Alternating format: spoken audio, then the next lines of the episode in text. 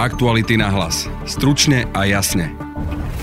Prepustený alebo nezaočkovaný správa, ktorá nedávno obehla svetové médiá, zachytila situáciu v známej spravodajskej televízii CNN, kde pre nezaočkovanie proti covidu skončili traja zamestnanci. Podľa uniknutého interného e-mailu stanica uplatňuje vo veci očkovania politiku nulovej tolerancie a žiada, aby ho všetci jej zamestnanci podstúpili. Máme v tom už dávno jasno, takže by nemalo dochádzať k nejasnostiam. Toto je stanovisko riaditeľa CNN Jeffa Zuckera podľa svetových agentúr. Je podobná situácia pred predstaviteľná na Slovensku? Aké nástroje má zamestnávateľ, aby ochránil zdravie svojich prevádzok a v akej pozícii sú jeho zamestnanci? Pozrieme sa na to s Pavlom Nechalom z advokátskej kancelárie Vajstri, predtým dlhoročným spolupracovníkom Transparency International a právnym expertom mimo parlamentného spolu. Naše podcasty vznikajú vďaka vašej finančnej podpore. Môžete nás podporiť cez službu Actuality Plus už od 99 centov za týždeň alebo od 3,60 za mesiac. Všetky možnosti nájdete na webe Actuality.sk lomka plus. Aktuality na hlas. Stručne a jasne. Vítajte v aktualitách na hlas. Ďakujem pekne za pozvanie, dobrý deň prajem. E, pán Nechala, čím vás vôbec zaujal ten prípad, spomínaný prípad z spravodajskej televízie CNN? Ten prípad ma zaujal predovšetkým v kontexte práce so slovenskými klientami a so slovenskou realitou, pretože COVID je celosvetový problém a dolieha aj na slovenských zamestnávateľov. Zamestnávateľia sa trápia s touto situáciou a akým spôsobom zabezpečiť e, bezpečnosť svojich zamestnancov. A na to by mal dať e, priestor slovenský právny poriadok, No naproti tej situácii, ktorá je v Spojených štátoch, tak slovenský právny poriadok nie je taký exaktný a neumožňuje takýmto spôsobom postupovať. Hej, ale predsa len poďme k tej situácii v tej CNN traja prepustení, pretože sa nepreukázali tým, že sú zaočkovaní. Áno, v Spojených štátoch momentálne čoraz viac veľkých zamestnávateľov pristupuje k tomu, že vyžaduje od svojich zamestnancov preukázanie zaočkovania. Môžem spomenúť ďalšie spoločnosti, ako je Microsoft, Uber, Facebook, ale aj niektorí napríklad letecké spoločnosti alebo spracovateľia potravín. Všetci títo vyžadujú od svojich zamestnancov, aby si zabezpečili očkovanie. Jednoducho chcú ochrániť svojich zamestnancov a súčasne chcú predchádzať riziku, ktoré by ohrozilo ich samotné podnikanie, pretože ak im vypadne veľká časť zamestnancov, tak v takom prípade nebudú schopní plniť svoje kontrakty, nebudú schopní dodávať diela, nebudú schopní e, dodávať tovar, ktorý sa zaviazali. O čo sa môžu oprieť, lebo teda sme v rovine toho teda, že vyžadujú od svojich zamestnancov, aby chránili svoje prevádzky, teda svoj biznis, ale na druhej strane sú ľudia, ktorí sú slobodní a môžu namietať, ale toto ty nemôžeš. Chcem sa spýtať teda, v Spojených štátoch, stále sme na pôde Spojených štátov, o čo sa opierajú americkí zamestnávateľia, keď tu máme ten prípad prepustených?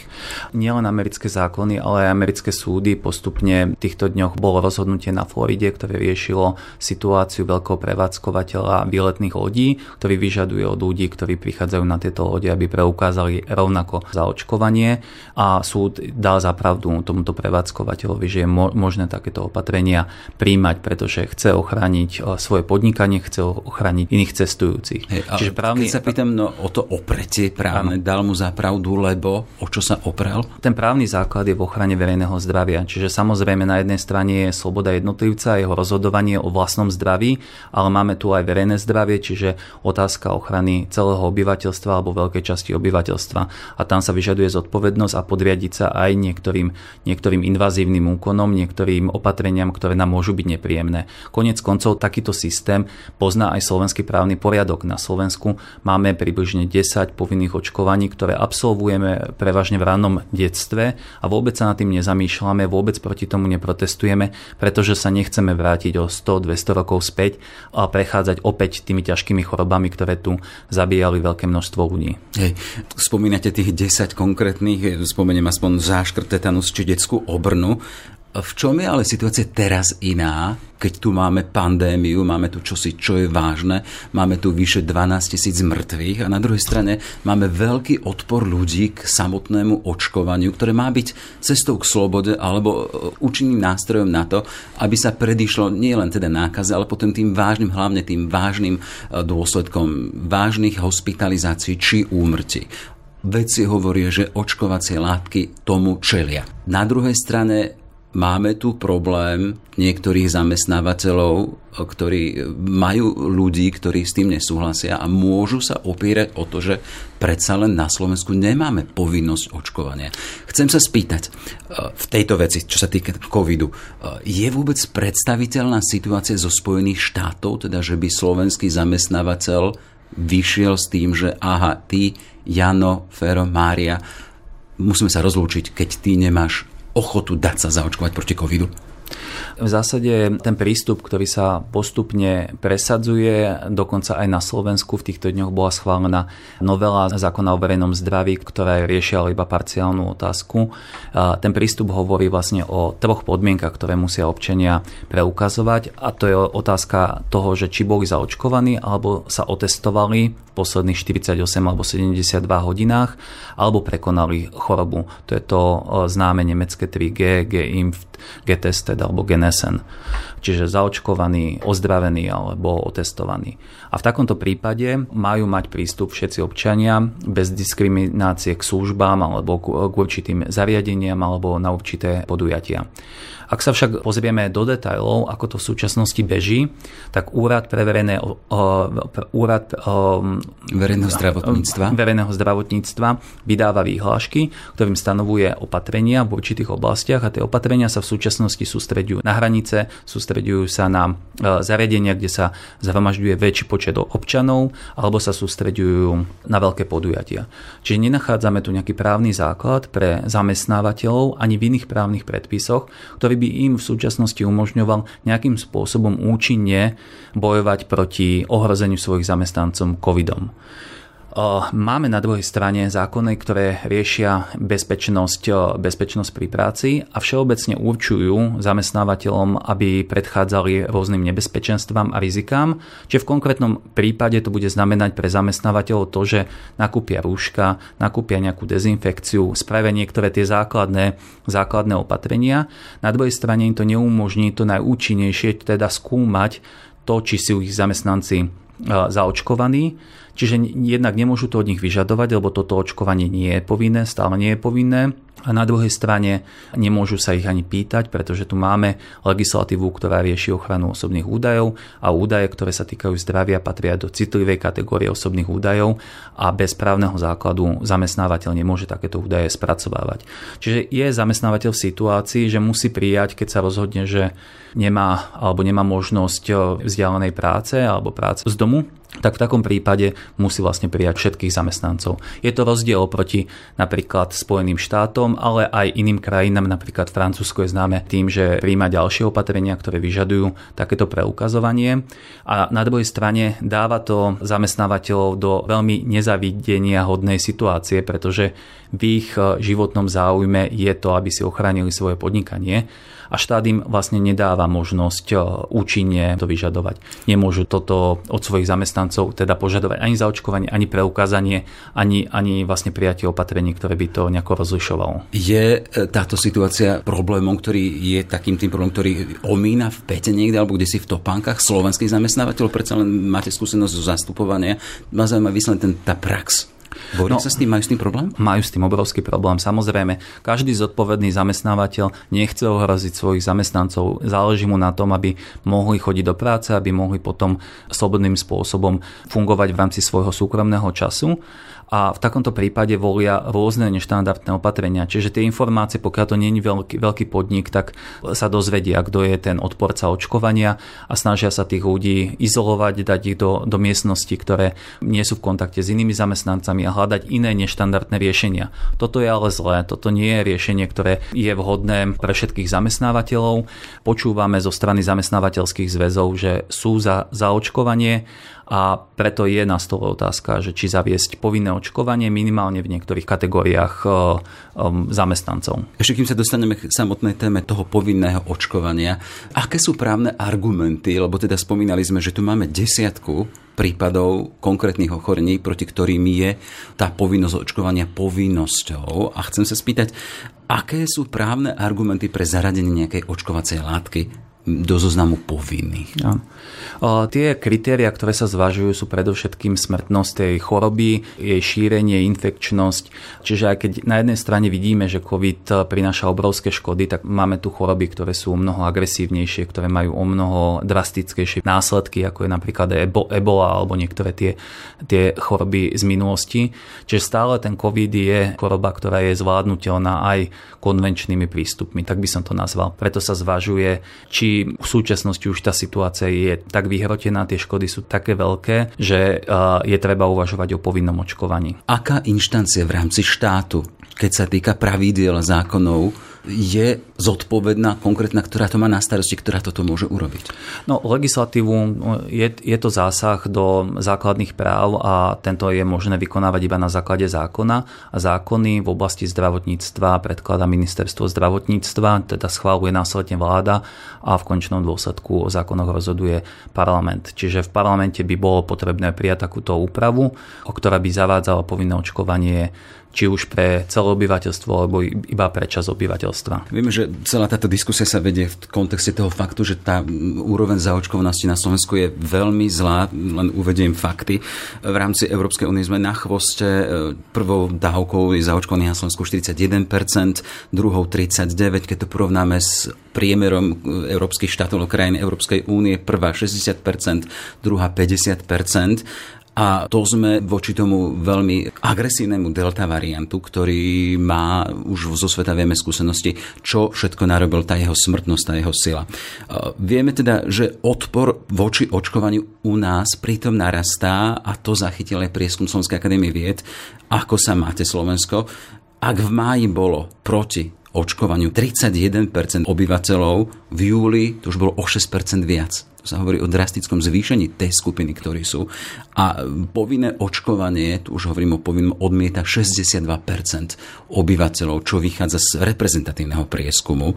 Chcem sa spýtať, keď vy hovoríte, že e, máme tu konkrétne inštitúcie, či ministerstvo zdravotníctva a potom samotný parlament, čiže legislatívci a poslanci, ktorí schváľujú tieto návrhy, či zobrali ten problém, ktorý tu na Slovensku máme, zo správnej strany.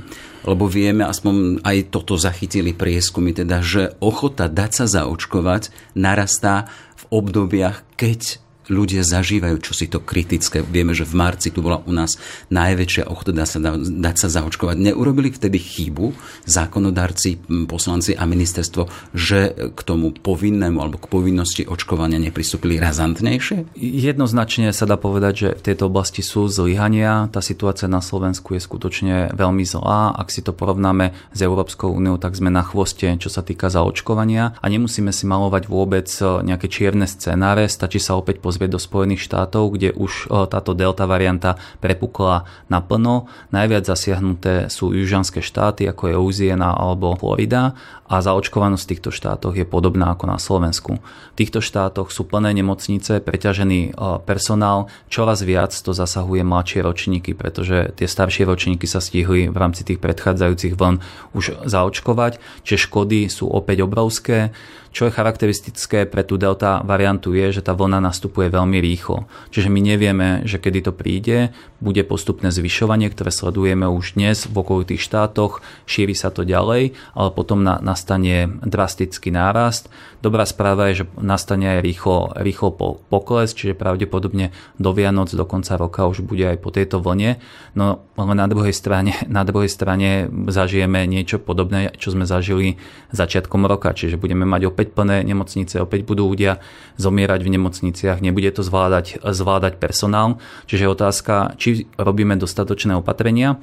A na, na to sa dá jednoznačne odpovedať, že nie. Že, že lotéria, ktorá sa pripravuje, sa ukazuje ako neúčinný nástroj. Ďalšie opatrenia, ktoré... ktoré... Prečo hovoríte, sa ukazuje ako neúčinný? Zatiaľ sa neprejavila nejakým výraznejším, výraznejším nárastom. Hovorí sa o počte zaregistrovaných ľudí do lotérie, čo je rozdiel oproti zaočkovanými. Jednoznačne, ak by sa mala zmeniť nálada v spoločnosti, vyžadovalo by to obrovskú kampaň, takú kampaň, ktorá by bola obťažujúca. Čiže jednoznačne by sme z každého, z každého média všade videli, že zaočkovanie je priorita tejto vlády alebo tej, tejto spoločnosti a potrebujeme tento problém vyriešiť. Čiže to podľa vás je Slovensko v situácii, keď by malo čeliť aj takejto obťažujúcej kampani, ako hovoríte vy? No, situácia je kritická, nehovorím to iba ja, ho, ho, hovoria to viacerí vedci, ktorí upozorňujú na to, že treba príjmať razantné opatrenia, treba zvažovať aj povinné očkovanie minimálne pre niektoré, nie, niektoré skupiny zamestnancov, ako sú zdravotníci, pracovníci v dss alebo aj učitelia. A v tejto situácii to, čo robí vláda, teda zotrváva na tých opatreniach, ktoré boli prijaté, respektíve zavádza do toho nejakú slabú motiváciu, sa mi zdá nedostatočné, pretože to nemá vôbec potenciál, aby to pritiahlo záujem. Môže to pritiahnuť záujem na, na tú samotnú lotériu, lebo ľudia majú radi hry, ale na druhej strane to nevzbudí ten strach. Ten strach príde, až keď nastúpi tá tretia vlna a občania budú e, čeliť hrozbe ohrozenia vlastného zdravia. Rozprávam sa aj s politikom, síce ste v mimoparlamentnej strane spolu, predsa len tá ambícia bola dostať sa tam. E, viem teda, že otázky, čo by bolo keby, sú predsa len z ríše takých, že čo by bolo keby, ale predsa spýtam sa, boli by ste za povinné očkovanie, za zavedenie povinného očkovania, keby to bolo na pôde parlamentu? Uh, teraz budem hovoriť svoj osobný názor, čiže nie postoj politickej strany spolu, ktorej uh, som stále členom predsedníctva. Môj osobný názor je, že neexistujú prekážky preto, aby sme zaviedli povinné očkovanie. Uh, v prípade, ak samozrejme názor verejnosti je taký, že je, existuje veľký odpor voči takémuto plošnému za, zavedeniu, tak minimálne by sme mali uvažovať o tom, že určite určité skupiny, ktoré sú možní prenášať, či prichádzajú do kontaktu s veľkým počtom obyvateľov, tak by takéto povinné e, očkovanie zaviedli. Konec koncov by tam mohla patriť napríklad aj tá veľa, veľa spomínaná kritická infraštruktúra. Ak si spomínate niekedy na začiatku, sa mnohí významní funkcionári predbiehali v očkovaní a hovorili o tom, že sú kritickí z hľadiska zachovania funkcií štátu. No tak v zásade teraz by som očakával, že tie isté osoby budú podporovať podporovať očkovanie a v zásade aj v tejto skupine je dôvod na to, aby sme zaviedli povinné očkovanie. Hey, v pozícii, keď tu máme vyše 60% tých, ktorí sú podľa reprezentatívneho prieskumu proti povinnému očkovaniu, vy ako právnik, advokát, ale aj politik, Aké by boli vaše argumenty na presvedčenie tejto nespokojnej skupiny obyvateľov? Videli sme teda, že čo robili na námestiach v Bratislave, akým spôsobom blokovali dopravu napríklad a chod mesta. A vidíme, že takáto nespokojnosť nie je len na Slovensku, ale aj v iných európskych a svetových metropolách. Aké by boli racionálne argumenty z vašej strany, aby ste tejto veľkej skupine povedali, že to povinné očkovanie má zmysel? No v prvom rade by som povedal, že ten protest v Bratislave si zaslúžil pozornosť iba z hľadiska toho, že či to policia zvláda alebo nezvládla. To nebol protest takých rozmerov, ktorý by mal, mal plniť médiá a mal by sa o ňom informovať. Protest, lebo teraz tu upozorňujem tých 60, vyše 60% ľudí, ktorí sú proti povinnému očkovaniu. Toto bol zlomok. Čiže ano. poďme k tej sa, veľkej skupiny tých nespokojných a, a hlasných. Samo, samozrejme, pri takomto plošnom zavádzaní opatrení možno predpokladať, e, že, že príde odpor, že prí, prídu opačné názory, prídu protesty. Konec koncov deje sa to napríklad vo Francúzsku, ale ak si porovnáme fungovanie vo Francúzsku, čo sa týka zaočkovania alebo opatrení, tak Francúzsko sa správa veľmi zodpovedne. Samozrejme, čas obyvateľov takéto opatrenia nepríjma, na druhej strane ten celkový výsledok pre spoločnosť je veľmi pozitívny. Jednoducho, tá krajina je lepšie pripravená na tretiu vlnu, ako je v súčasnosti Slovensko. My na, na druhej strane váhame a pritom vieme, aké škody, aké hrozby nám s, s treťou vlnou prichádzajú vytvárajú. Jednoducho zažili sme si to v tej druhej vlne. Vieme o tom, že nie len e, škody alebo ohrozenia zdravia, ale aj ohrozenia ekonomiky, ohrozenia vzdelávania. Vieme, že sme mali zatvorené školy dlhú dobu. Všetci, ktorí máme deti, vieme, aké to bolo náročné z hľadiska rodinného života zabezpečiť e, školskú, školskú prevádzku alebo vzdelávanie svojich detí. Čiže všetko toto sú argumenty preto, aby sme to neopakovali. Ak nebudeme si vedieť e, s touto variantou COVID vírusu poradiť, platiť, tak ona bude prežívať, bude mutovať a bude pokračovať ďalej. Čiže po tretej vlne príde štvrtá a ďalšia a ďalšia. Čiže z tohto nie je nejaké východisko iné ako zaočkovanie alebo absolvovanie choroby. Takže jednoducho tá, tá možnosť pre občanov je aj pre tých, ktorí sa nezaočkujú. A možno by som povedal ešte jednu, jednu inšpiráciu zo Spojených štátov, kde, kde beží debata, ktorá je typická viac pre Spojené štáty. Nerozpráva sa o, o tejto možnosti u nás, či nezvýšiť zdravotné poistenie pre osoby, ktoré sa nezaočkujú. Jednoducho tie náklady na liečbu sú neporovnateľne väčšie ako náklady na zaočkovanie. Ak niekto ochorie, tak potom všetci sa solidárne skladáme a zabezpečujeme vlastne e, liečbu aj osôb, ktoré sa rozhodli nezaočkovať. Mhm. Pri takomto návrhu, pri takejto úvahe neobávate sa o to, že takýmto spôsobom by ste e, stranu spolu na veky pochovali do mimo parlamentných vod? Hovoríte to aj napriek tomu? Uh, ho- hovorím to, o, hovorím to, uh, o to o, o tom, že taký, takéto úvahy sú v Spojených štátoch. Uvažuje sa o tom samozrejme na Slovensku. Uh, si spomíname z minulosti, ako boli zavedené 20, 20 eurové uh, poplatky u lekárov a stretol sa to s veľkým uh, odporom, čiže nemá to...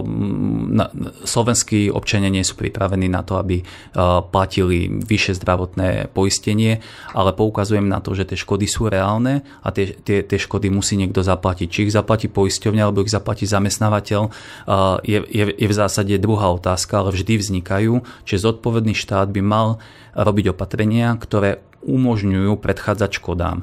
Ak sa vrátime späť k zamestnávateľom, tak zamestnávateľia sú ochotní tieto opatrenia príjmať, ale nemajú na to právny základ a ne, nedokážu ich vlastne účinne uplatňovať. Nedokážu zamestnancov uh, od zamestnancov požadovať, e, požadovať zaočkovania, nedokážu, e, nedokážu e, ani požadovať preukázanie testovania. Toľko teda Pavel Nechala z advokátskej kancelárie Vice 3 a predtým dlhoročný spolupracovník Transparency International a právny expert mimo parlamentnej strany spolu.